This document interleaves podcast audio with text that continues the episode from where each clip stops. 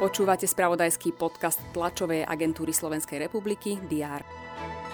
Začal sa nový školský rok a podľa všetkého sa začína aj nová etapa súčasnej vlády. Vitajte pri diári v pondelok 5. septembra.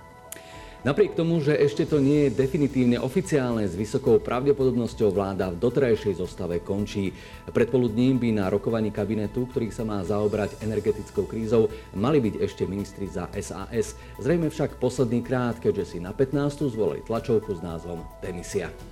Otvárajú sa brány základných a stredných škôl. V novom školskom roku ich bude navštevovať vyše 700 tisíc žiakov, medzi nimi vyše 60 tisíc prváčikov.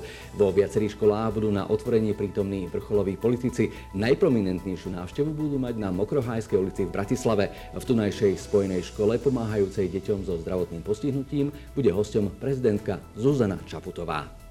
Britská konzervatívna strana oznámi meno svojho nového predsedu, ktorý nahradí Borisa Johnsona. Končiaci britský premiér rezignoval na začiatku júla po ostrej kritike za sériu prešľapov, ktorých sa dopustil vrátane večierka v čase protipandemických opatrení. Okrem školského roka sa na začiatku septembra otvára aj divadelná sezóna. Divadlo maďarskej národnostnej menšiny, Tália v Košiciach, má prvé predstavenie na programe v sobotu. Už dnes však predstaví plánované premiéry. V športe pokračujú skupinové zápasy na Európskom šampionáte basketbalistov. Naopak volejbalové majstrovstvá sveta už majú na programe 8 finálové duely.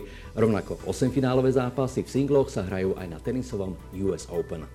Dnešok je tým dňom, ktorý môže prekvapiť, ale aj poriadne zamotať dej. Ak to má okrem politiky platiť aj vo vašom prípade, nech je to hlavne vo finále. Úspešný deň. Želáme z TASR a z portálov, na ktorých nájdete naše správy, teraz.sk a TASR TV.